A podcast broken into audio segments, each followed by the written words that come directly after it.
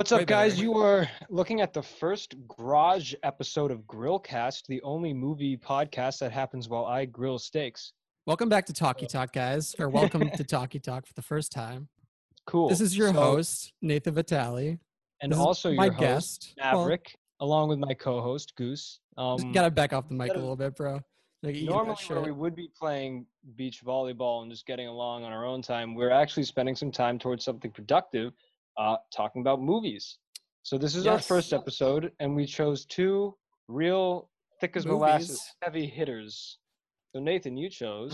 So I chose Okja by the sometimes great Bong Joon-ho. And I chose Millennium Actress by the also sometimes great Satoshi Kon, R.I.P. I'd say my first impression is it's nice to see that even big directors can fail. I feel that way even more harshly with Millennium Actress, because not only is it that it's somewhat of a failure, but it is a failure that occurred. At least Bong Joon-ho, I think so. Failed with like an earlier movie and then made something way better. Right. Satoshi Kon, my favorite movie of his is back up a little tight. It's clipping. You and this was. Here we go. Here we go. This is not a joke, by the way. But yeah, you know what? Sorry, the asparagus is done. Okay, my bad. On the grill. No, the asparagus is getting sautéed with garlic and butter or oil. That decision is made up to my stepsister, but I'm doing the steaks on the grill, of course. Nice. No veg. Okja. Hey, did you see that movie? No, I actually didn't. I just flipped through and watched every scene that was every 30 minutes I watched. So I watched a good four scenes. Well, you saw the whole movie then. Yeah. Actually, I would say that is my honestly review for Millennium Actress is I loved watching the same scene 6 times. Yeah, I think both, not as much. All right. Well, hold up. Before we get into it, just general impressions on these two movies, good, or bad. I would say Okja is on the cusp of in the range of good.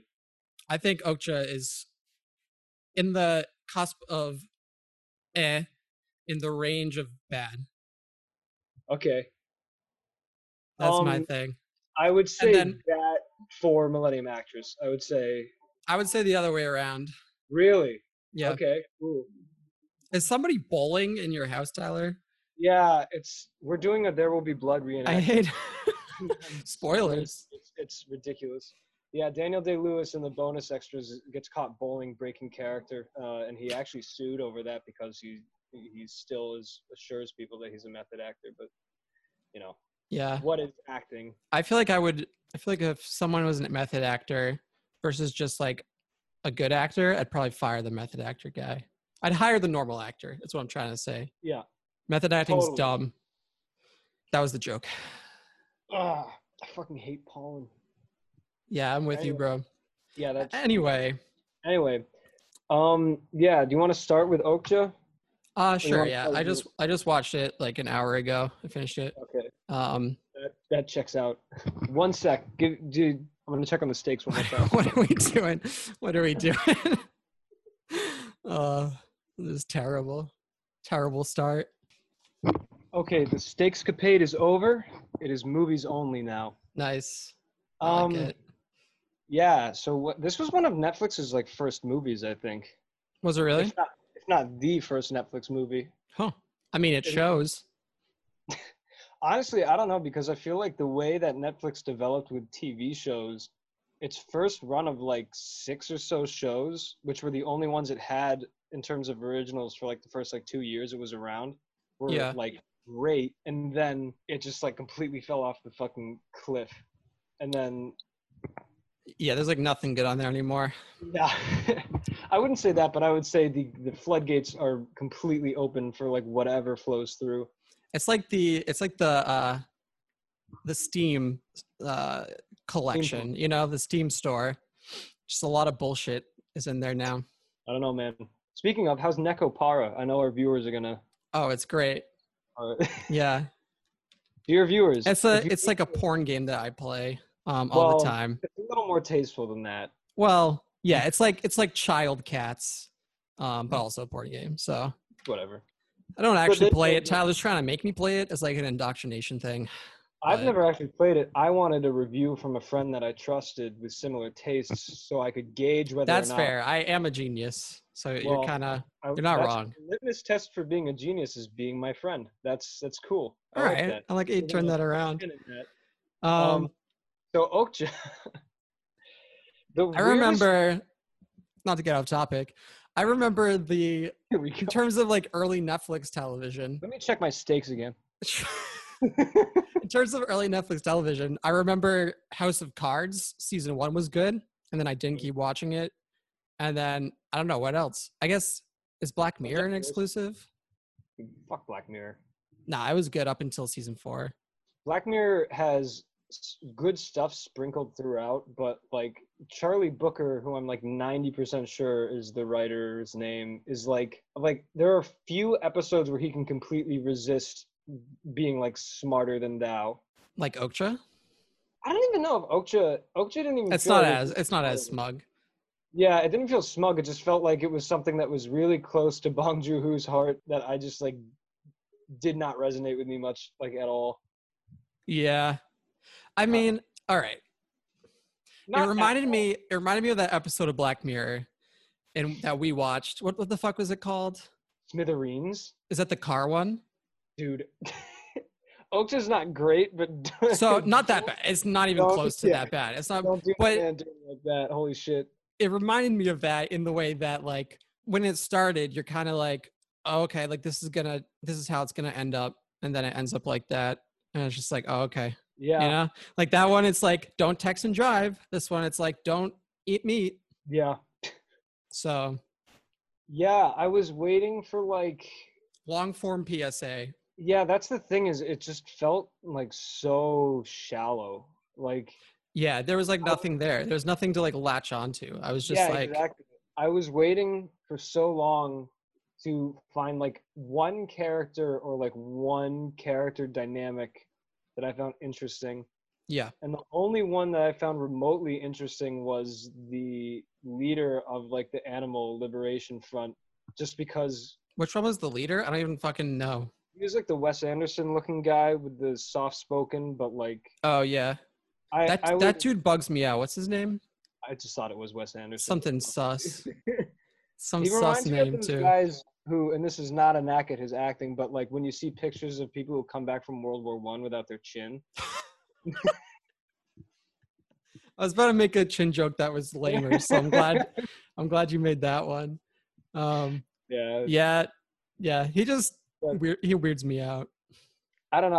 I definitely. They're definitely like, leaning into that though. Yeah, I felt like his character was a little more like self-aware and not so preachy. Like I like that I was expecting him to like just straight up lie to Wagyu about the like they were gonna get Okja back. Like I was expecting him to just like be completely like a liar, because like everything else in this is so like by the book, like, kind of cookie cutter feeling. Yeah. And then like. The fact that he kind of like stayed true and like did genuinely like care almost to a fault actually made me like more interested in his character than otherwise. Like if he like turned around and twirled his mustache like I was expecting him to, I feel like I would have been less intrigued, honestly. Well, I mean, they kind of do that, right? Like I'm trying to think, like he like hits Okja, right? Not remembering right. No, you're thinking of, I think the guy from, are you thinking of Jake Gyllenhaal's character? Or are you thinking of? No. Like when they're trying to free Okja and like hits him, maybe. I don't know. I don't remember. I don't know. I feel like I remember. I just didn't care about this movie. 10 minutes in and we failed our audience already. I just didn't get, it was just so dull. It was just so, I'm just bored. Well, there were some things I thought that were pretty good about it, but like I was like astounded at how, dude, I could not stand Jake Gyllenhaal's character. Like so bad, dude. And I love Jake Gyllenhaal as an actor, typically. Actor. I think he's a really good actor. Like, it made me feel like it just, like, I don't know if it was like a communication thing because Bong Joon-ho doesn't speak English. Well, I mean, like, it just seemed like Tilda Swinton and Jake Gyllenhaal are so talented. And I feel like they can bring something to a character even if they're kind of left without, like, complete direction. But sometimes I felt like Tilda Swinton's character, I was like, I can't tell, like, where she's trying to go with this character. Like, nowhere. Yeah, exactly. Like, same thing with Jake Gyllenhaal. I was like, it's so, I almost feel like it was just so one note that was what he felt like was the only thing he could do, because I feel like it seemed like they were both kind of left to their own devices with, like, what to do with their characters. I mean, I kind of doubt that. I feel like I got the impression that the way he was directing it was similar to, like, David Lynch directs some of his projects where it's like trying to get these, like, weird stilted performances, but it just... Think of a rainbow, but it's black. Is that from something? No, I don't know. I've watched that a lot totally of would be something. Yeah, I mean, he's talking about one time about, like, directing Kyle MacLachlan. He was like, yeah, he just says to me, like, think of a breeze. Think of a breeze. Yeah. So anyway, sorry. Keep going. But yeah, no, it was just like I could tell they were going for the stilted thing.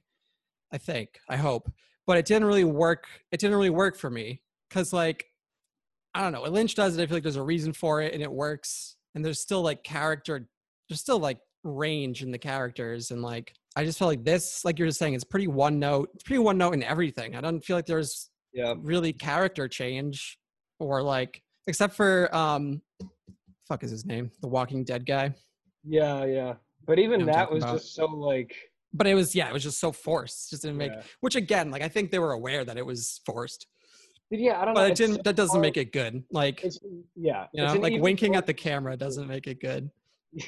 It's even more confusing in retrospective with Parasite in mind too, because that's not only, like, way tighter, but, like, there's a lot more, like, subtlety and subtext involved in a lot of scenes in Parasite. Absolutely. A lot more character growth. Like, exactly. Yeah, every character has great arcs. That movie is super dynamic. So it really was. It was like, what the fuck? Like, this is the same director, like, and writer. Yeah, I mean, he wrote with somebody else this one, but maybe that he co-wrote it. I don't know. Yeah, I don't know. It just felt like there were so many scenes in it when that like red-haired girl, like, lit that firework in the industrial building and she, like, walked away and, like, that, like, alternative rock started playing. I think I was just like, is this like this is so, like, not self-aware feeling. I don't understand how this is.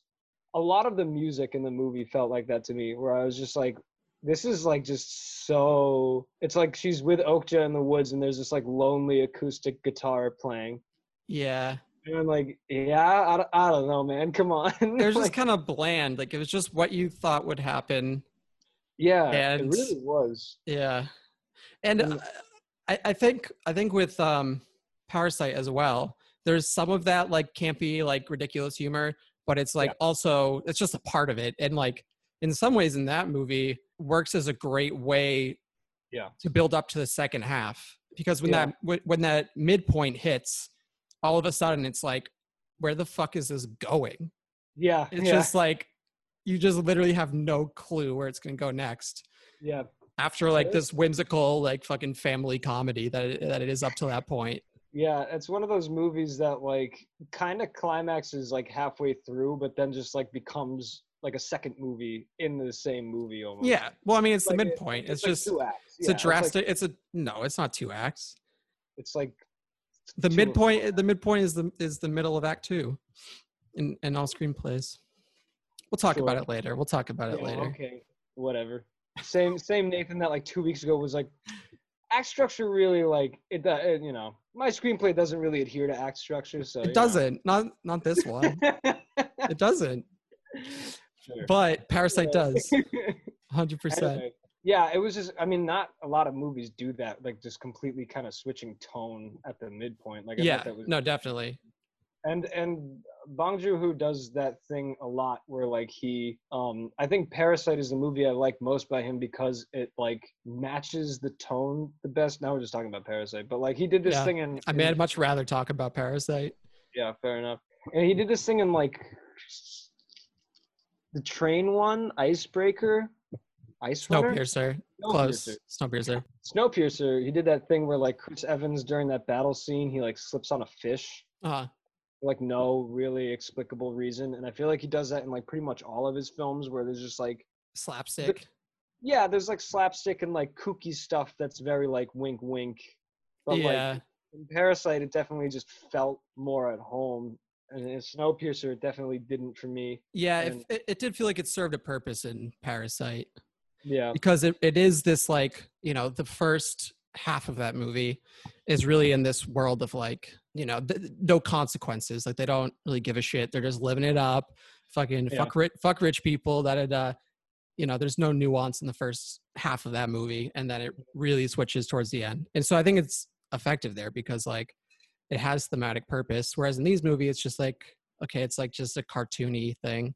Yeah, it just feels like it's like this, like when Okja just starts like pooping. I'm just okay. Like, I was gonna bring that up. Why am I looking at this like hippo? Why? Yeah, like why? Twice twice. Yeah, like one time for just completely. Also, the time that it was for, one thing that I will say, as I suppose, I guess a compliment is at least the second time it was so dark that I couldn't see that shining hippo anus. I really appreciate like, his restraint there. Yeah. You know, just leaving like, it to the imagination. Yeah. I was like, why am I just like, I don't know. Why am I looking at this like anus poop stuff? Yeah. Pretty like right off the bat too. We just get early in the movie. Yeah. That was like, the moment. That was the oh boy moment for this movie.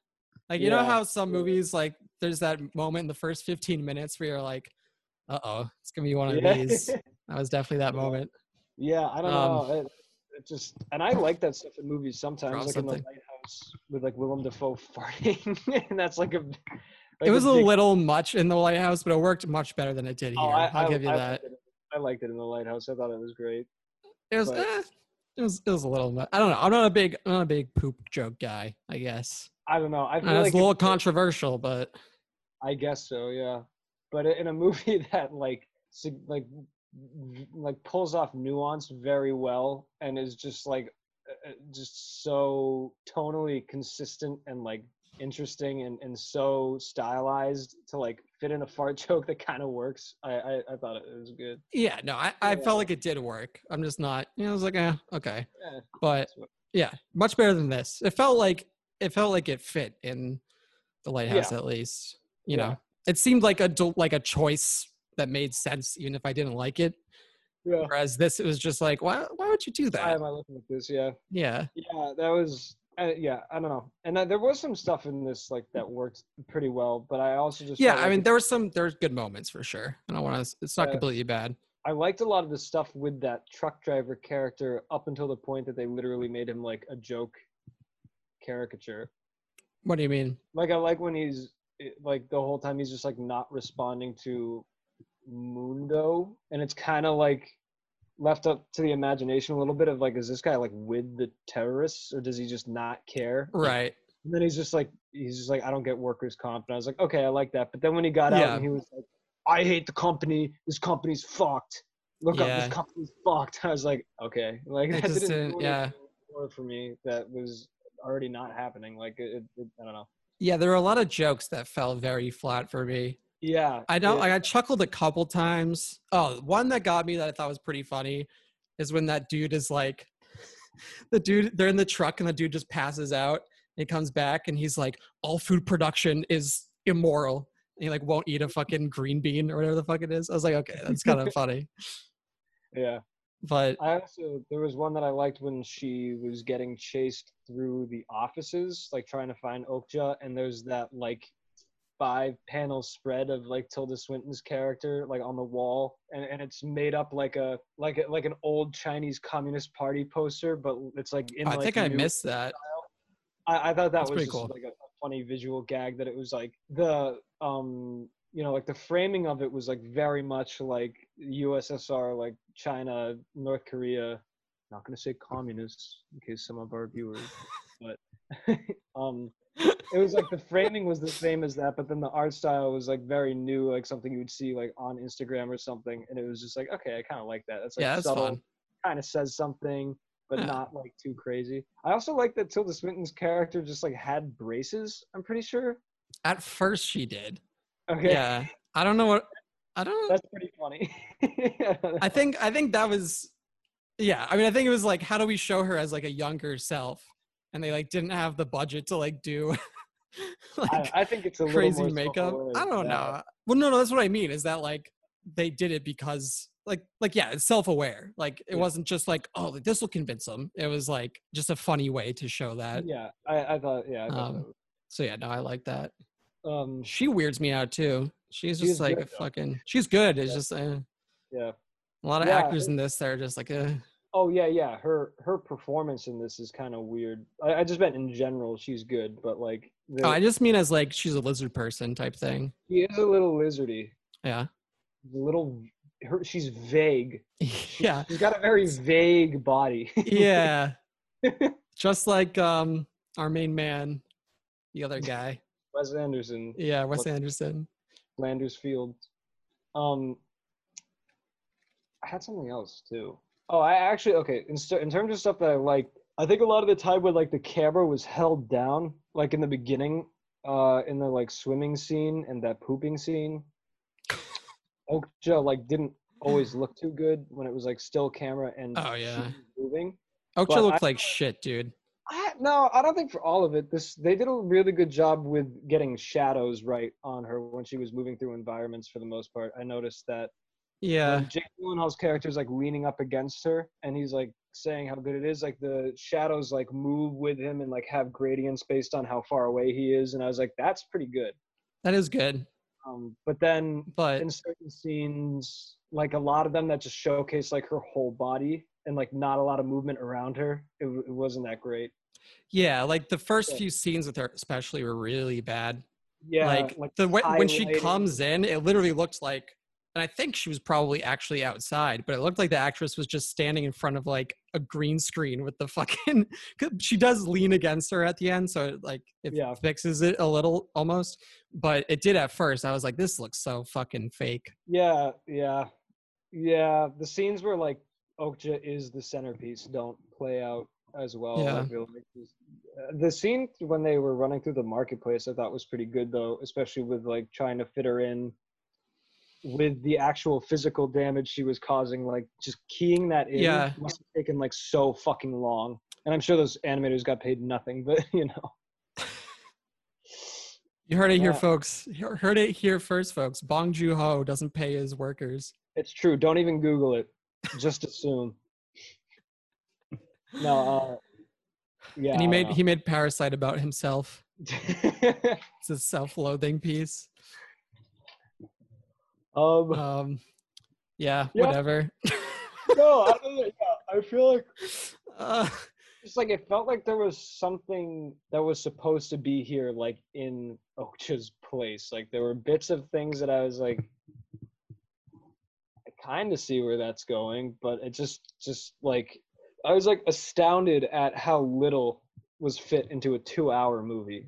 I was just like, yeah, well, they just tried to bring in too many elements. I feel like. Because it was like okay, there's a shit with Okja, and then there's the relationship with her grandfather, which then is nothing, and then there's like the sisters are almost a thing, but then it's like it's the same person, and I was like, why? Like there's nothing.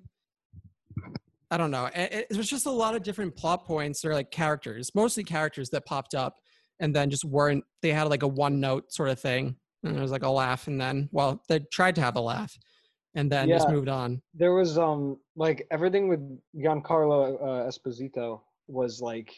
Wait, who? I didn't get his Giancarlo Esposito or Esposita. I don't remember what it is. Are you making this up? No, the guy from Breaking Bad. Wait, which guy's from Breaking Bad? What are you talking about? Gus. Oh yeah. Okay. Yeah. Okay. His character. I feel like the moment that he sided with Tilda Swinton's sister, who is also Tilda Swinton. I feel like he was clearly supposed to be like Tilda Swinton's kind of like right-hand man, and then like he betrayed her, and I was just like, okay, I guess he betrayed her. Like, I straight up just forgot he was in the movie until you jogged my memory, because his character was just nothing. You're right. Yeah. Like, I guess he betrayed her, but it's like, it didn't even really register, because it was just so weird, like Grand Moff Tarkin kind of thing almost, but I don't know, man. Yeah, it felt weird. Yeah, and then like Tilda Swinton's character was I wanted Tilda Swinton's first character. I almost feel like she had like the most potential, because like that idea of like her like trying to kind of do like either the right thing or like a more like towards the end, I almost felt like they were trying to give her a more like especially with the introduction of her sister and that like color palette they chose. I feel like for the introduction of her sister, with Tilda Swinton 1 being in pink and Tilda Swinton B being in blue, and how much more of a bitch Tilda Swinton B is. Yeah. I feel like Tilda Swinton 1 was supposed to come off as like, I just wanted to like kill things that weren't animals, but like they turned out to be animals, and then I had this whole thing, and I just wanted people to like me, and then I just was like, that could be really cool, but it wasn't. No, because it is just all one note. Although I did like that at first, like with the introduction, I was like, oh, this bitch is fucking evil. But then when she comes back in, she's like not that evil, and she's just like genuinely is like thinks that this is a good thing and like a cool thing. And I was like, okay. And like she was still cynical and was like, oh, we need to get the girl on stage, da da da. But it did seem like she actually like was trying to do the right thing in her mind. Yeah. It felt more like she was like in a ignorant idealist, not too much on her plate. But then I feel like, okay, so then the introduction felt like really weird, that it was just like she, I don't know. It was just like she's way too like confident in that role for me to kind of feel like she doesn't. It was a weird intro to go with. Yeah. Because I didn't even feel so much like it swept the rug out from under me when she was introduced as like not evil. Because I feel like that doesn't even get revealed until like way later in the movie, when like she's been gone for a while. And I already stopped caring about her for like 15 minutes. Like then it never came back. Yeah, I don't know. And then there was also a lot of this movie that was just like I thought a lot, especially like in the scene where the main character enters the like slaughterhouse. I'm just like, it's like, why does every place have like 3 security guards that like aren't doing their job? Yeah. It's just too easy. Yeah, I mean, I don't know. I don't know. I kind of felt like it was a little tongue-in-cheek, especially with like that first sequence of like the fucking like train robbery, like bus chase. Dude, I was like, what the fuck are they doing? Like, this is just Uncharted now. You know? Yeah, I was like, I like this. It used to be a sick level in Uncharted. Yeah. Yeah, exactly. Like, even the way they were just going, like, she's fucking jumping onto the roof of the thing and, like, flying off. It literally just looks like an Uncharted game. Like, and the music that they choose to go with it, too, like, that almost Western stuff is just, like, bizarre. I don't know. Yeah, there was just, it just felt like a lot of ideas thrown together. And, like, it didn't feel consistent in any regard, really. Yeah. Except for the don't. You know, meat industry, not so good. Don't eat animals. Not good. This is what happens. This is what really happens. They're real. They're real. And emotions. You think, and here's the thing though. These animals were fucking ugly. Like if they were trying to make me care more about it. It's not a pig. I would have rather seen just a regular pig. Like regular pigs are way cuter. No, man, you have to do that Totoro vibe, I guess. I don't know. If Totoro was a fucking disgusting freak, then yeah. Who fucking shits at the camera twice? Oily skin. How is that supposed to make me care about him? Yeah, I don't. Yeah. Like, yeah, whatever. I feel like I gotta just give, like, honestly, I'm not even giving out any new information with this one, but I gotta give a second shout out to Jake Gyllenhaal's character. I fucking hated it. It was so bad, dude. I have never hated a Jake Gyllenhaal performance as much as that. You gotta watch a movie called Life. Okay, well, no, I haven't. It's Jake Gyllenhaal. That is like a case, which I think is also maybe the case with this movie, even though this movie I think has a splash of like miscommunication with the director. But Life is like is just like he had nothing to work with that script. Yeah. And then it was just like I started halfway through watching. I was watching it in a movie theater up in Vermont. I think like when it came out. Remember when we used to be able to go to movie theaters? Dude, don't even get me started, man. It's fucking society. All right, we gotta escape from reality. Yeah, I was watching with some friends and we all decided that it would be funnier if we just like watched that movie through the lens of Jake Gyllenhaal being like the world's first autistic astronaut. And it's like so it's not even like the meme, like how like autistic just means stupid now. It literally right. It fits so well. Like complete social situational unawareness, like just complete. I mean, maybe you never know. Maybe. Yeah. Anyway, Okja, Jake Gyllenhaal, great actor. Fucking God. Yeah. Come on. Yeah. I mean, now that I think about it. Yeah. I was like, dude, just fucking tone it down. It was like he was trying to be Nick Cage, but without any of the like charm. Yeah.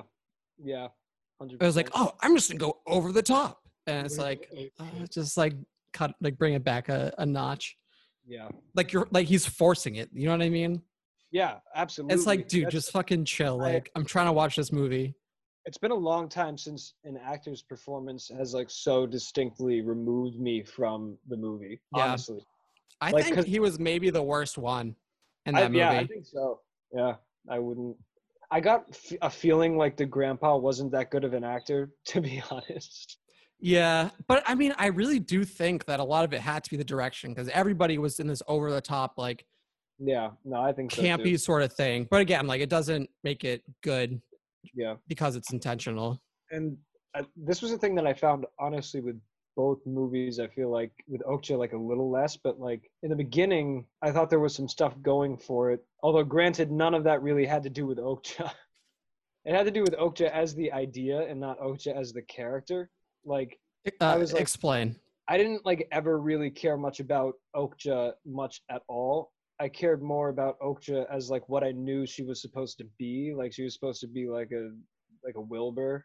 Yeah, And I was like, but so what I'm saying is what I wrote on what's it called? Fucking, I'm blanking on it right now. Letterboxd. I wrote Charlotte's Web, but less coherent. Pretty much. People love that movie too. Looking at the fucking, it's got like a 4 or something on there. Average. Okja. Charlotte's Web. Okja. Okay. Charlotte's Web is like a 6 out of 5. Yeah, Charlotte's Web is dope. Last time I watched Charlotte's Web, I was getting an echocardiogram, but I was 17, almost 18, so I had to go to the children's hospital. Oh my God. And they were like, do you want to watch a movie while I do this? Because it takes like 30 minutes. And I was like, fuck it, yeah, pop in Charlotte's Web. Did you have a choice? Did you get to decide? I think so, but like there was nothing else that was even close. There was like Okja and Charlotte's Web. Yeah. And you made the right choice. Yeah, pretty much. Okay, so what I was saying earlier with that like vague, semi-confusing statement was just like when I turned my brain off a little bit and just like imagined the movie with Okja like doing what she was supposed to do, like being endearing and easy to empathize or like sympathize with. I was like, especially in the beginning, I was like, oh, this character dynamic between like the young, naive, idealistic girl and like the kind of jaded grandpa who's providing for her is good. And yeah. I really like the scene where she like smashes the piggy bank and just like leaves him. Yeah. That one was like genuinely like hurt to watch. You know what I mean? Yeah. I was like, oh my God, this poor guy. It's like, she doesn't understand. I mean, I don't know how a farmer doesn't explain how meat is made, but you know. Or like lies to her and then like is like he's just meat. Yeah, I'm like, I don't know that. Yeah, that part took me out of it at the very end. It left a little bit of a sour taste in my mouth because I was like, the whole crux of this scene that worked for me was that I like empathized with the grandpa, right? Because he was being like hurt by her idealism, and then he was like, fucking bitch, he's dead. He's meat. I was like, okay. Yeah. And then at the end when they're just like calmly eating dinner together, I'm like, oh, I hope that doesn't resurface in like 4 years. I know, right? Because then we'd have to watch Okja too. Fucking kill me. Yeah. Whatever. That's my rating of this movie. Whatever. Yeah. So, like, I'm trying to think. I want to name at least one thing that I liked about it. I liked. Hold on, I had something in mind. I know I had something in mind. This isn't even a bit. I know I had a scene that I liked. I don't know. Oh, I kind of liked at the end that like the two parent Okjas push out their baby Okja. Yeah, I liked that. I liked that because I was like, okay, like because it was pretty unclear like how much actual like sentience. Yeah, sentience they had, and then that moment was like enough. You know what I mean? Like, yeah. It was like it was too much. Yeah. But yeah, it was just kind of like it was a nice moment. It was endearing. That was one of my favorite moments.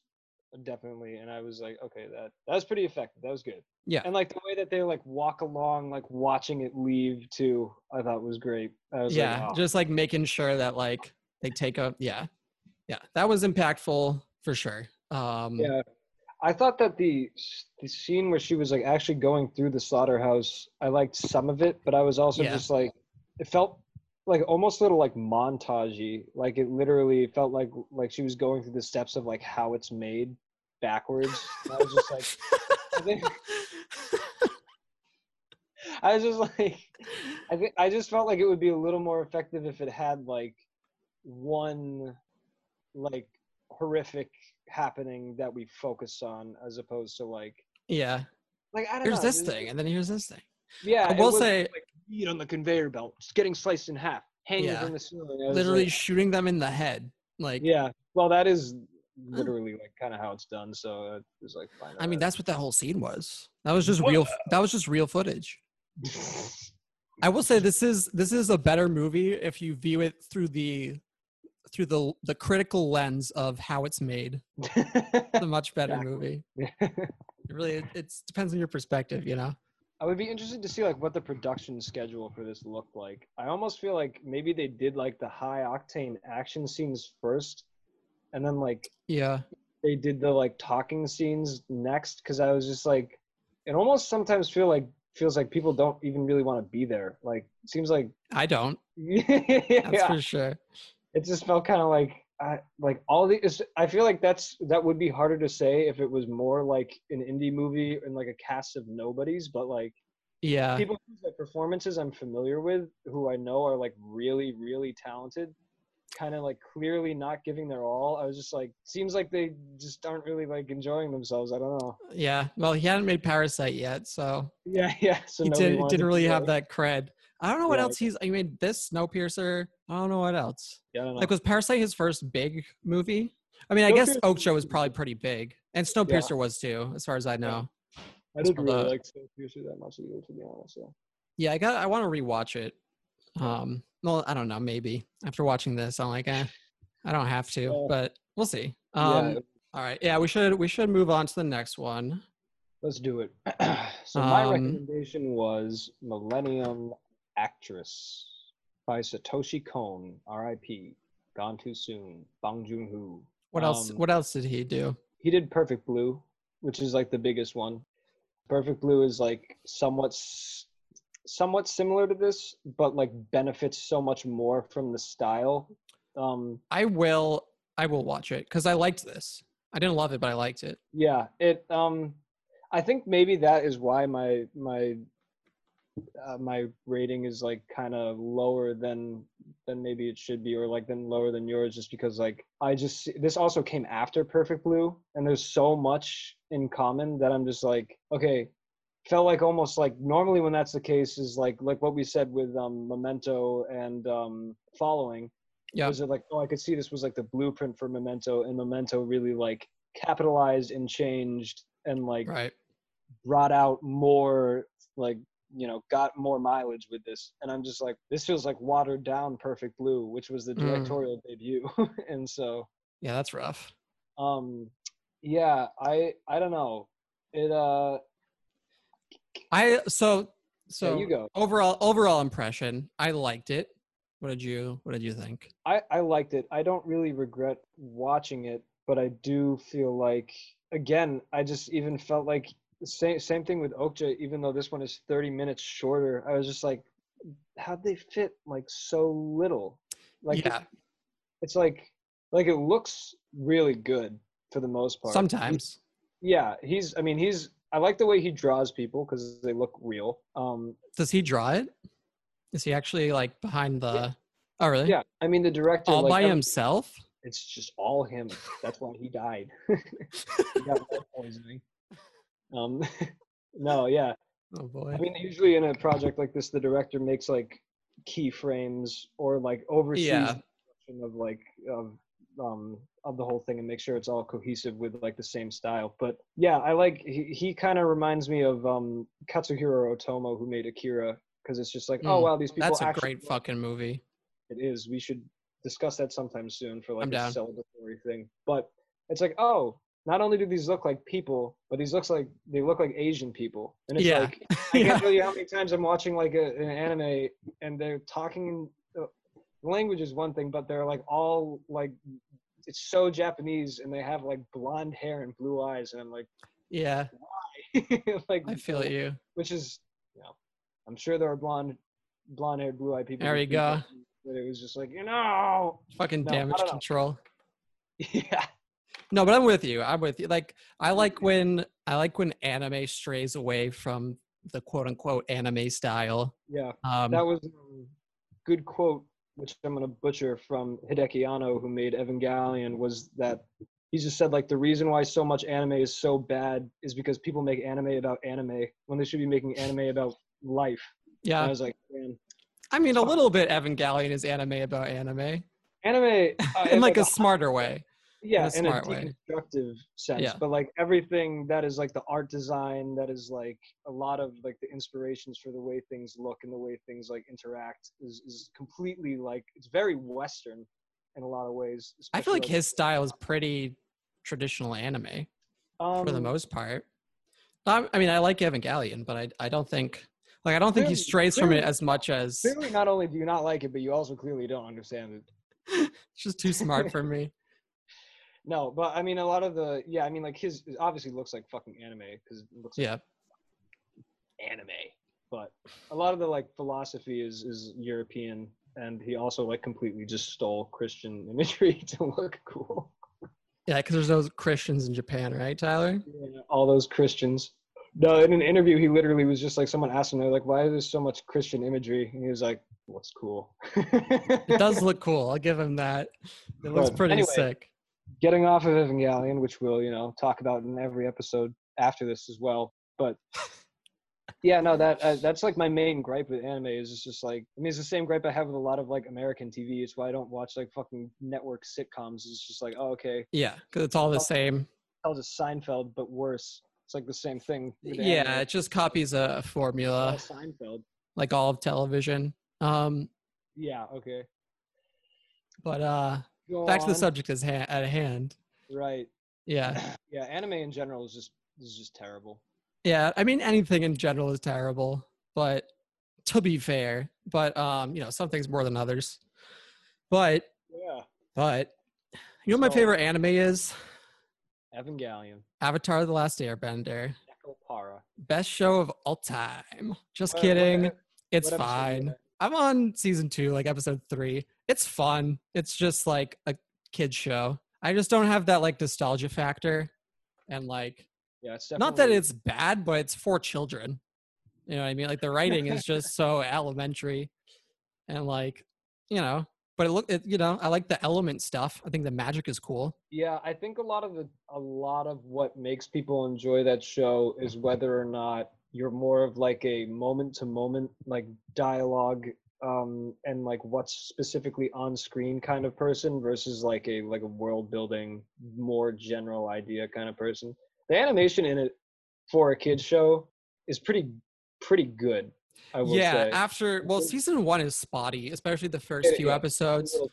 But I have noticed that season 2 already is is better generally. I think like some of the dialogue seems a little more thought out. I would say no one said I guess we aren't that different after all in season 2 yet, so I'm optimistic. Well, hold your horses. Yeah, I bet. Yeah, no, but yeah, I think especially in like season 3 too, the like no other kids show, especially on Nick or like Cartoon Network, is doing that kind of like movement and fluidity and just like kind of, yeah, there's not as much like dynamicism in other shows like that. Yeah, that is something I like the fights, especially at these first couple episodes of season 2, are super well done. And yeah, I mean, the magic system is really cool. I like how they think out like, okay, how are these elements going to interact? Like what makes sense?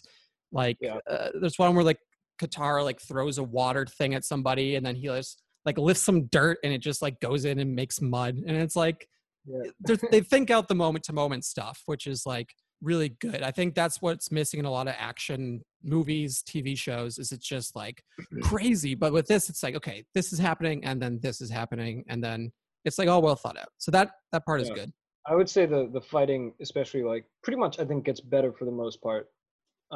Yeah, I mean, I don't want to like spoil anything, so I won't, but yeah, it definitely gets better. And then there's some parts that's like, it's a little disappointing, but like, you know, you think of, I mean, like, it's a good show.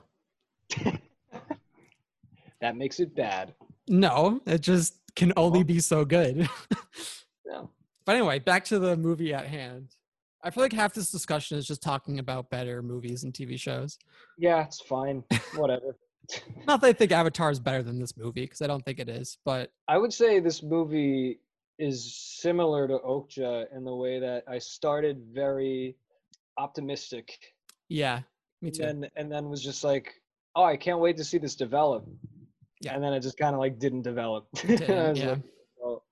Yeah, I mean, I feel like the idea of it was great. When I read the description, I was like, this by Satoshi Kon, like, dude, sign me up. Yeah. Shit's sick. Like, it definitely got the gears turning in my head about like, oh, like how could I do shit like that? Yeah. But, you know, it just does it not that well. Like, it's fine. Like, I love the idea of like, let's go through all these different like genres of movie. And like, I really loved like the way it was edited together, like all the match cuts. He loves match cuts and he loves transitions. He's so good with transitions. I'm a big match cut guy. It's just fun. But I like it. Like, it was cool when it got like really disorienting too, when like, I think it's like towards the end where she's just like running through different things and just like going through doors and then pops up in this place and keeps going. I thought that was fun. But I felt like there's like a few of the genres got center stage and then the rest just got kind of thrown to the side. Yeah. They're like, oh yeah, I guess we have to fucking go to back to the spaceship because we did that in the beginning. Yeah. Well, I actually kind of liked the like imagery of her, like kind of like, you know, it's not exactly subtle, but it is just like, I liked them watching her literally like leave and like go into the stars. And I was like, that's kind of... No, I like that too. That's a little hard to me. Yeah, but I like that too. Well, yeah, I liked that, but the fucking dialogue, like when she was oh man, like when she's in the deathbed and she says like, she's like, maybe I'll find him, but like, it doesn't matter. And then it cuts to the spaceship, and I was like, oh, that's cool. Like, you can like dissolve. Yeah, you can like fill in the gaps, you know what I mean? Like, she's not just saying it and then she's like, because I like the journey so much more. And I was like, fuck, like, why? You don't need to. I was like, that's what really blows me away about it, is because like, I'm like, there's actually like a very similar line in Perfect Blue, which is so much better. Because it is just like so much more like sardonic and like less, whereas like this bookends it in Perfect Blue, it raises like way more questions, and then it's like, oh shit, like that was fucking great, and like that's what I will watch that movie again. I want to. You absolutely should. And then I think you'll get where I'm coming from, just like not liking this one as much, just because like with this one, I thought his style of like the kind of frantic, it is technically kind of chronological, but like kinda, yeah. That like frantic like changing of places and like sometimes difficulty like following. I think in this one only fits with like one thematic part of the movie, which is that like it only really fits when she realizes she can't even like remember what the guy looks like. Yeah, like, I liked that moment. Yeah, I was like, that really drives it home. Yeah, I feel like that was the only part that it really like matched up thematically for me. Whereas in Perfect Blue, that like frantic difficulty following the narrative like lines up so well pretty much all the time. And with this one, I was just like, it's not like she has like Alzheimer's, you know? It's not like she's like... Well, in defense of this movie, I felt like... I didn't think it was a super coherent point, but I think it was like trying to mix like, you know, show like the elements of real life that can go into a story or go into acting, like, and just really mixing them and like, you know, showing that similar themes can be tackled in a bunch of different ways. Which that's the idea that I like a lot, but the theme itself is like, it's been done. And like, it's not great here. It was weird to see it like literally end with such a tight knot on it, and because it seems to want to tackle like the vagueness of life so much, and then it's like very distinct in how it finishes itself up. Well, what do you mean about like the vagueness of life? Because I don't know if I agree with that. I feel like it talks a lot about how like memory, you know, it's like The Great Gatsby in the way that it's just like, you know, you have this one thing that's real and infatuating, but then like the more it sits in your mind, the more it eats at you and like morphs, and then you can't even trust like what you turned it into in the end. Yeah. So yeah, when I said it's been done before, Great Gatsby, it's just way better. Yeah. We don't need to make any more of it. We don't need to make fucking Umbrellas of Cherbourg. We don't need to make this movie. Great Gatsby did it. It's over. Umbrellas of Cherbourg is like similar, but definitely I feel like definitely way worse. Doesn't even like try to tackle that like element of it as much, or like anything. Yeah. Not to get controversial or anything. People like you are why romance is dead. I'll just say that, I guess. But I'll agree. Yeah, I'll agree. I was surprised by this movie too, because like in his other movies, like I've only seen Perfect Blue and Paprika, but I think he only made 4. This is the third one I've seen. He also made one called Tokyo Godfathers, which I have not seen. Sounds kind of sick. Yeah, it definitely probably is good, but it's hard to know at this point. Yeah, but what was I saying? Is that like all of his movies are sincere, but they definitely, the other two have a feeling of like way more of a heightened feeling of like self-awareness and like a little sardonicism. Perfect Blue like especially cranked up on the sardonicism, and this is just kind of like, I don't know, it almost feels like it tried to like, I mean clearly it's like an homage to like older cinema, but yeah, it's kind of like a love letter, but I feel like it almost leans into that too much, where it's just like sometimes you just can have a happy ending, and it's like that's not even like what the plot says. Like it's like doesn't really have a happy ending. Well, wait, what do you mean though? Like the movie is saying that I feel like thematically it's like, I mean that's definitely a kind of a broad strokes way of saying it, but like the way that she spends her whole life, and even in the conversation with them, she's like kind of tortured by this like unrequited love and like thing that she just never had. And then in the end, she's like, it was the not having it. And I was like, where did that come from? Like, that doesn't seem it really wasn't in line with anything you said. Yeah, no, I can see that. It was like, she was in fucking turmoil for her whole life. Yeah. And it's like, that's the part that I actually liked. Yeah. And I'm like, maybe not. Yeah. It would have been cooler if I was going to write this movie. It would have been cooler if, you know, she was like she was like, moving on, like she was ready to live in her transition to the afterlife, like she, like that's when she was able to like start living, you know, like that'd be more interesting.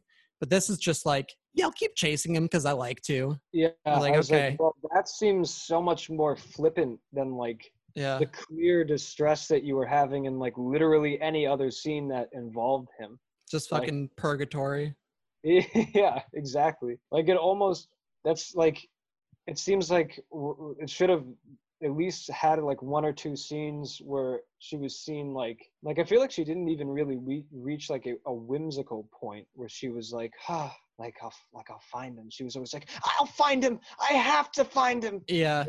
Yeah, I mean, like, obviously I don't want something cheesy, like, looking off to the horizon, clutching the key, but, like, it would be kind of nice to be, like, maybe her pursuit of it, like, leads her to something that's actually fulfilling, because it seems like her whole life, she's, like, again, like, Gatsbying herself, just, like, willingly making her life unfulfilled, and then all of a sudden at the end, she's, like, died with a smile, A+, I got it, I win. Right. It's like... Right. Yeah, that's, I totally feel that. Like, it was inconsistent towards the end. Yeah, I was about to say something, but I don't remember. I don't know. Some of it looked pretty. I liked, there's like a cherry blossom scene that I wish had kept going, but then it went away. There's just a really pink, there's a really pink scene with cherry blossoms, and like, it was just super quick. It was like literally probably a minute scene, and it was like the prettiest fucking scene in the movie. Oh. So that stood out to me, but it was like, oh, couldn't come back to it. Oh, I remember what I was gonna say. I just didn't fucking buy that she would care about this guy at all. Like the guy she's chasing after, or the guy who's... like there was barely any interaction between them. Like even fucking Umbrellas of Cherbourg was more fucking believable to me than this. That's not a believable movie. Yeah. I would say that, like, that's what I was thinking towards the end. I was like, were they trying to go for like a daddy issues thing? Like, she's kind of like seeking her dad in this guy. But then I was like, so if they were going for that, they should have made that way more clear, because that would have been interesting too, if it was made more connected to that. But like, there was just really, like, there was a really, it was just like, it's just like a romance for romance sake, but it's such a toxic romance. Yeah, that was an interesting thing too that I was also wondering about. I was like, is this like normal? Like, is this supposed to be like an okay thing that like she has a romantic thing with what looks like a fully grown adult, way older guy, like way 30s older. Would be my guess. Who, like, and she's like what, 12 in the beginning? Like, I don't know. Yeah, younger. When he talks to her too, which this feels also more in line with the Gatsby thing. Like, he wasn't very explicitly like romantic with her. He was kind of like almost like a guy talking to a child. He was just like kind of nice to her, if I remember correctly. He wasn't like well, no, but then he's like, we will meet again, and like just fucking ruins her life. yeah, really, like a piece of shit. It's just like and then there were a lot of moments where it just felt like nothing really felt like it had many repercussions. Like, she just, like, I was like, in the first movie she was involved with, when she leaves the set to go after this guy, I was like, oh, that's interesting. I'm interested to see how that affects her career. And it's just like, glad to have you back. Making movies doesn't cost anything. Like, yeah, I don't know. It just kind of happened. And like, okay, I don't know much about like Japanese politics. But it's just merely they kind of give up the political thing like really quick. Like, does it tie in? I don't, like, there's the scene where it's like the city's being bombed, but I don't know. Yeah, I was curious as to like what. Well, let me. What year did this come out? I don't know. That would definitely make it more interesting, considering now like people who were alive back then are like 90 and up. But I was getting the vibe that she was like 70 to 80. Yeah. 2002. So. Oh, okay. Yeah. So she was. She would. I thought it was older. Like 70 or something. I feel like this was like. Didn't feel, I don't know. It felt like, I don't know. It felt older, like not in a good way. Not that older movies aren't good, because some of my favorites are movies from like the 50s and 60s. But I don't know. It just felt like kind of antiquated. Well, that's why I think like going with the homage aspect, I would almost be like willing to let that go. But it just like, especially given that like Perfect Blue is like a deconstruction of what fame, and specifically like Japanese idolization of fame, like does to a young actress, right? In a very negative light. It was really not to say like obviously people enjoy their lives if they act. It's not like everybody gets like ruined by fame, but it was I don't know, man. I saw Birdman. I don't know. Yeah, Yeah, going clear. I think it's all terrible. Yeah. Just kidding. But it is just like I don't need a movie to be like jaded or anything when it has to do with something like that. Like I like idealistic movies too, but this just felt so like not only naive, but like naive in topics that the movie itself brought up. Right. In a way that seemed like it could be self-aware and then just dropped the self-awareness. It was just like, yeah, life was really hard back then. Yeah, but now I'm dead and it's all uphill from here. Thank God I died. Yeah. I don't know. Also there's the whole plot where like the parallel plot where like the guy interviewing her was like in love with her. Wait, what? There's a plane flying over. I don't know if you can hear it. Rest in peace. Sounds like it sounds like they're circling. Nate, stop. Stop. I'm in a garage. I can't handle that kind of explosion. You ever hear a plane and you're like, I wonder if a nuke's going to drop. You ever have that? I don't think they need to drop nukes anymore in planes. What does that mean? Oh, they just launch them? They just launch themselves, yeah. Yeah. But themselves. I used to, when I was a kid, after 9/11, when I heard a plane, I was like, I just was convinced it was going to crash into my house. Wow. Oh, well. Hey, well, you didn't forget at least. Thank God we invaded Iraq. Yeah, dude, we fixed it. We fixed it. You're welcome. To all our Iraqi viewers, you're welcome. But anyway, Christ. You're talking about the subplot / kind of a plot of the guy interviewing her? Yeah, that I forgot until like halfway through talking about this because it was so nothing. Like, yeah. Huh? I don't know. Like, it's just this, okay, it's the same thing, but there's no stakes or resolution. I wouldn't even mind it as much if there wasn't that fucking sidekick guy. I hated the sidekick guy. Yeah, how did you feel about them being in the movies, like recording shit? I actually kind of liked the idea of it. I liked the idea of it too. Yeah, I wish they were like a little more obviously subtle, but I wish they were more just kind of like observers, but framed within the world as opposed to like, I didn't mind that like the interviewer guy put himself in as like a self-insert because I feel like that is kind of true to his character. Yeah, I guess that did make sense. But with the guy, when the camera guy said the first line, anytime he gives like a snarky or like sidekick line. Yeah, he's like, we look like stalkers, or like, boss, this role really fits you. I'm just like, you don't need to be here. yeah. And the other thing with that is that it fell into the trap that I think a lot of like movies with more quote unquote mainstream movies that use like sort of surreal techniques fall into.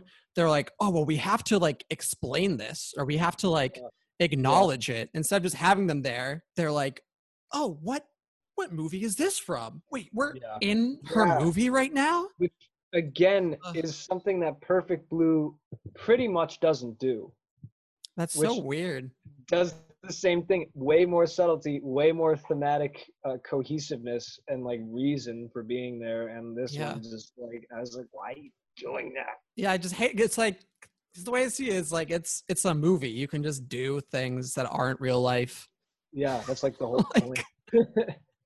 I don't know. You don't have to try to explain it. There's a lot of that stuff in anime in general that I just don't get. I'm just like... A lot of like I'm going to tell you exactly, like if this is that, then that must mean you're that guy? A lot of TV shows that are like heavily syndicated do that because it helps them like, run time. That's like every episode of Avatar. The whole dialogue is just, but that means... Wait a minute. With shows like fucking Naruto, which I have not watched in like 12 years, but I distinctly remember is just like someone does an action and then like 5 characters who are observing it are just like, wait a minute, I've never seen him. That's not like back at the academy. And it's just like, right. Okay, fine. We know. I would know that because I've been watching the show since he was at the academy. So like, fuck it. Well, that's, like, that's part of it. Yeah. Is that, with television and the way it is, people just, let me just watch this episode, and it's like halfway through.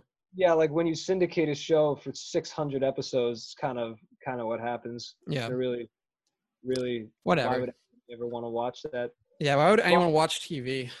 Why would anybody watch 600 episodes of a TV show? I don't know. Yeah, man, It's crazy how like every good story can just be told over like an hour and a half to 2 hours, and there's nothing more you can evolve out of having more time with characters and environments. Crazy how that works. Agree. I 100%. You said it better than I could. So sad that that is just a truth that nobody needs to debate. I agree. Anyway, what was I saying? Yeah, so back to Millennium Actress, the movie we are talking about. It was just, but like the over-explaining things and like... Yeah. And just like, just again, let the movie roll. Like, let me watch the movie. So many things that were just like kind of nothing. A lot of stuff just kind of felt like nothing. Or just like, just like shallow. That's just like... Both these movies, I think, fell into that. Kind of just shallow feeling of just like... Her relationship with her mother was like pretty clear, and I thought in her first, like at least in the first scene that her mother was in, where they're discussing her like actressship, she was at least like there was some subtext with her like obviously not wanting her daughter to be in it, but like using the shop and like her like duty to a nation. And I was like, there's some subtext, not super subtle, but like subtext ties in with the world because it ties into the politics and the mom's worldviews that are also like the accepted worldviews of the time. Indicates that worldviews are changing. Like, interesting. Yeah. Where'd that go? Kind of nowhere. Yeah, it didn't really come back. I mean, there was that one scene that I don't always love this when movies do this, but I think it worked well here. When it was like she's having an argument with her mom, and then it's like zooms out and it's a fucking film set. They did that a few times, and it got me like every time. And I thought it was pretty fun. I don't always like that stuff, but I think it worked for what they were doing thematically in theory. You know, trying to do thematically with like blending life and art, and film. I think that was another thing that I was just like, not like tired of, but again, like another thing that Perfect Blue did a lot of, but like to greater effect.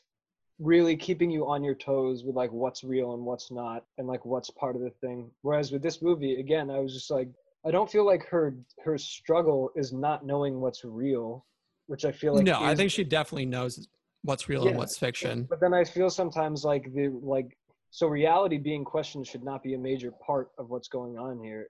It should be like more leaning towards like fulfillment versus unfulfillment, or like I don't think it was about questioning like what was real and what wasn't. I think it was just showing like how this whole thing like consumed her life, both in movies and in real life. You know what I mean? Like, like being an actress like wasn't an escape from her life. It was like just another layer of it.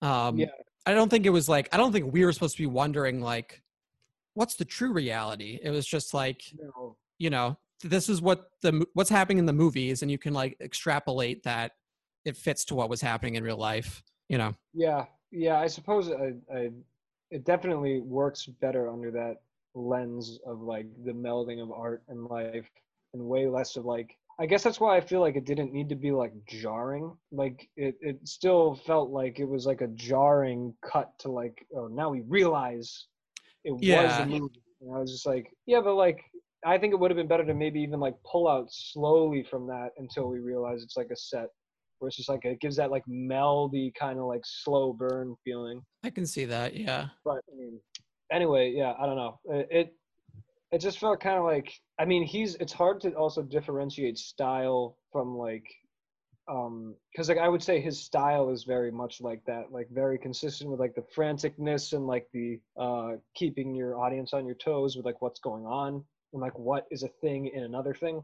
Yeah. I feel like now that I've seen 3 of his movies and they all do that, I'm like, that is style, but it's also like the same thing. Like time. I don't think it's tough because like I don't know. I think with some directors there's a style, but not they don't use like all the same techniques all the time. I'm trying to think of an example off the top of my head. I almost feel like Christopher Nolan even. It feels like we were discussing before, like I feel like he's got a style, which is kind of that gritty, like mysterious, noir-inspired thing. But like every movie he does is very different, with like the exception of Memento and Following, although those are 2 very different movies as well. But sometimes I feel that way with David Lynch, honestly. His earlier movies, well, I guess most of his movies I've seen are very different from each other. They do have like similar techniques and locations and stuff. I guess there's just more Twin Peaks season 3 that I think was just a rehash of everything else he's ever done. Before that, though, I think he's been pretty dynamic. But yeah, I know what you mean. It's like sometimes people lean too hard into like what has worked instead of pushing themselves. It's also like it is kind of like a line in the sand a little bit, because you're like, I mean, you technically could probably say the same thing about like Tarantino or like Wes Anderson, with like zooms and quick pans and stuff like that. But it's not like that. I feel like almost as if those can be utilized in more varied ways than like the constant like thing within a thing, or like, you know, subversion of not necessarily reality, but like subversion of the scene. It's like that can only serve so many purposes, and like very much goes against fluidity almost all the time, which is interesting, but also like, you know, it's not like you're using like, you know, you can do like different camera movements or different editing styles in like very, you know, in a lot of different ways. But like that to me feels like you can only use that so many ways.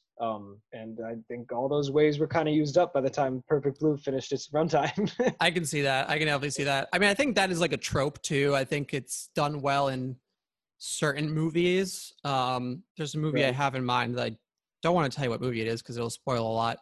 But if we do it, if we do an episode where we watch movies we've seen before, I don't know if we said that to our viewer.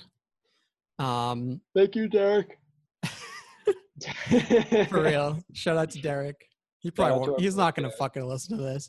Yeah, I mean, who will? But typically what we do is we pick movies that we haven't seen before. Neither of us have seen before, but if we do an episode, which I think we probably will, I'll recommend that movie and you'll probably forget. It's a good movie though. But yeah. I did think it worked in this, but I don't remember Perfect Blue, so I don't know. I'll watch that though. I just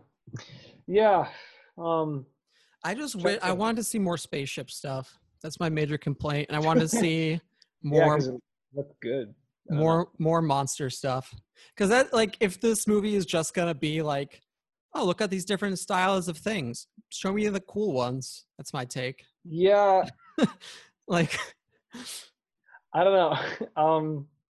Yeah, I don't know. It's I will say I do think it's interesting. I think he's an interesting director because he can animate very fluidly. Sometimes he rotoscopes, which is like acceptable, I think, depending on... I actually don't know what rotoscoping is. I was just nodding my head like I fucking knew, but I don't. Yeah. Rotoscoping is when you take footage of like a model doing an action, and then you like kind of trace over it. And sometimes it's more, as opposed to like picturing it in your head and then drawing the keyframes, and then like, it's usually very noticeable because it's a lot more fluid, and it's a lot, there's usually more frames in it. Yeah. Like if you look at a lot of the old Disney movies, they have that. I'll look it up. Yeah, literally, look, any movie by Ralph Bakshi usually has rotoscoping. Who is that? He made this movie, which we should watch sometime, called Fritz the Cat. It's a 1971 I know Fritz the Cat. Movie. Great movie. Yeah. Nice. Yeah. So what was I going to say? I think that it's interesting because Satoshi Kon is like so fluid and like a really talented animator, and he really chooses not to do too much. Like the scenes that he sets up can be kind of surreal, or at least like, you know, non-chronological or like seemingly not connected. Yeah. But he does not really venture too much into like with like Akira, when there's just like fucking someone's body explodes into a bunch of tentacles and like oozes everywhere and like huge explosions and light. Like it's cool to just like, it feels like you're almost like watching a movie that is animated sometimes. Like, and I think that he... Wait, so you're saying that those scenes in Akira aren't incredible? Yeah, no, they suck. I mean, if you have to go for like a cheap trick, like fucking incredible animation. Yeah, if you have to go for a cheap trick like wheels spinning or like glass breaking, Dude, what a beautiful shot that is. Before, like, come on. Get out of here. That shot is incredible. No. Yeah, no, Akira is fucking awesome. Yeah. But I'm just saying, like, it's interesting to see him, like, dedicate so much effort, especially in anime, because there's so many cut corners in anime. It's interesting to see someone put a lot of effort into, like, just someone, like, running alongside a train or, like, getting out of a car. I was just like... Yeah, like, no, I agree with that. He definitely cares a lot about, like, little stuff, and I think...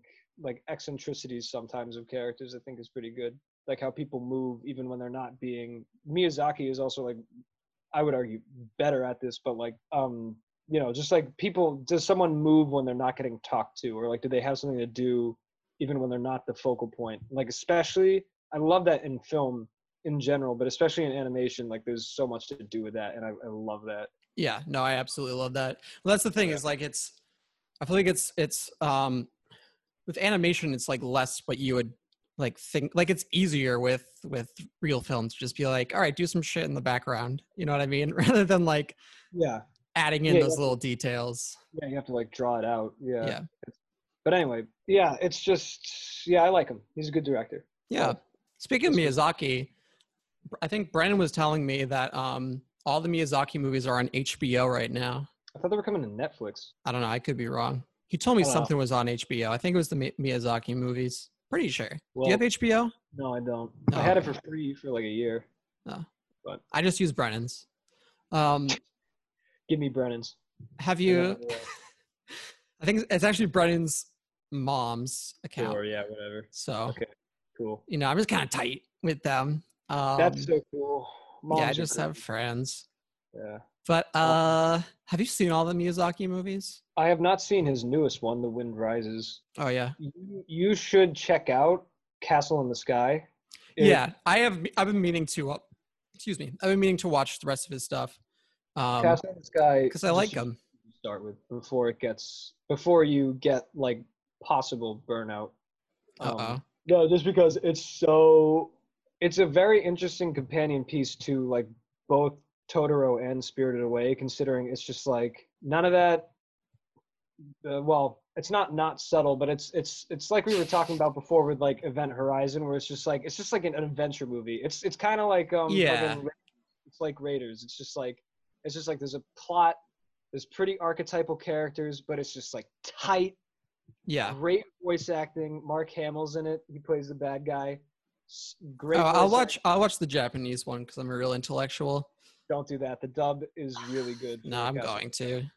That sucks. I pretty much always do. No, I mean, I will. I know Miyazaki does good casts because typically the dubs just suck, so I don't bother. But I think every Miyazaki movie is a good dub.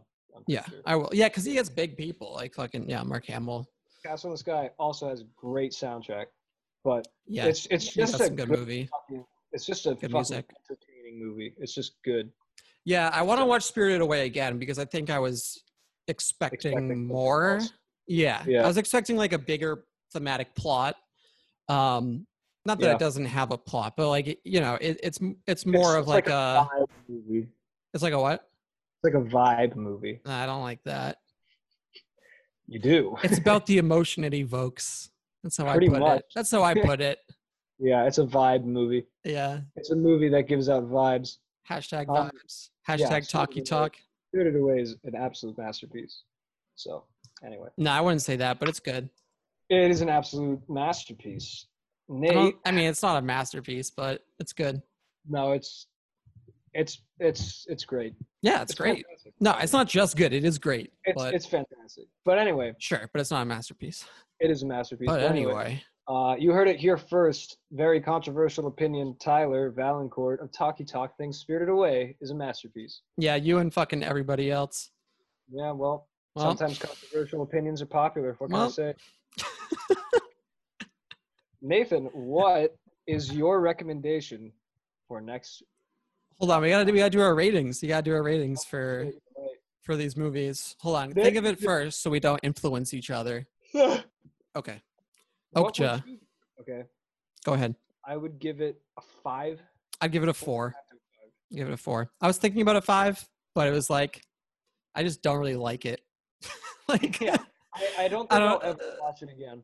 There's like moments that are okay, but I feel like a 4 to me is like, it's not good, but there are like still some okay, like there's some good moments here and there, but it leans much more heavily towards bad.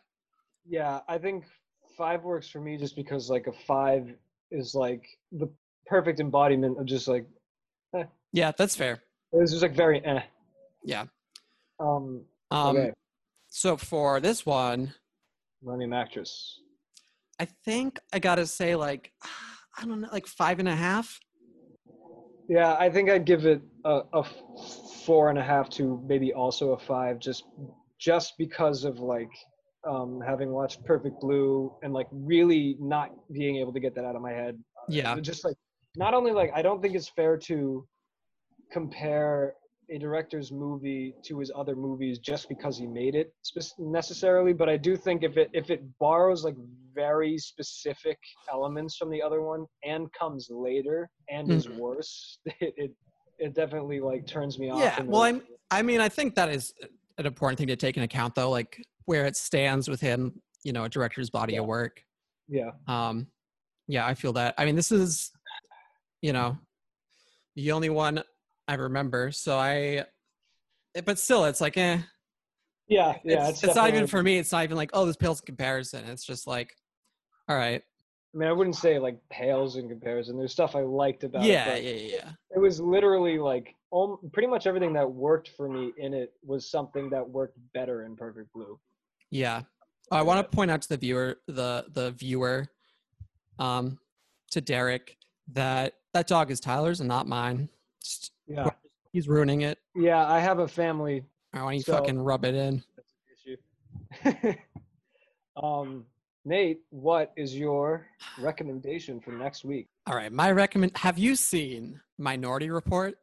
I have not, actually. We're gonna watch Minority Report. Cool. I just need some Tom Cruise in my life. Yeah, I like Tom Cruise. I haven't watched him in a while. I can't find anything that I want to watch that's streaming. I guess we just won't watch a movie. Why would you not fucking... Do you have like a list on Amazon or Netflix or anything? Ooh. Have you seen the 1973 Wicker Man? No, I haven't. I want to see that. Watch it. Cool. Let's watch it. All right. So next week, we're watching Minority Report. Dude. You had 15 minutes. I'm fading out. Hear that. Minority Report.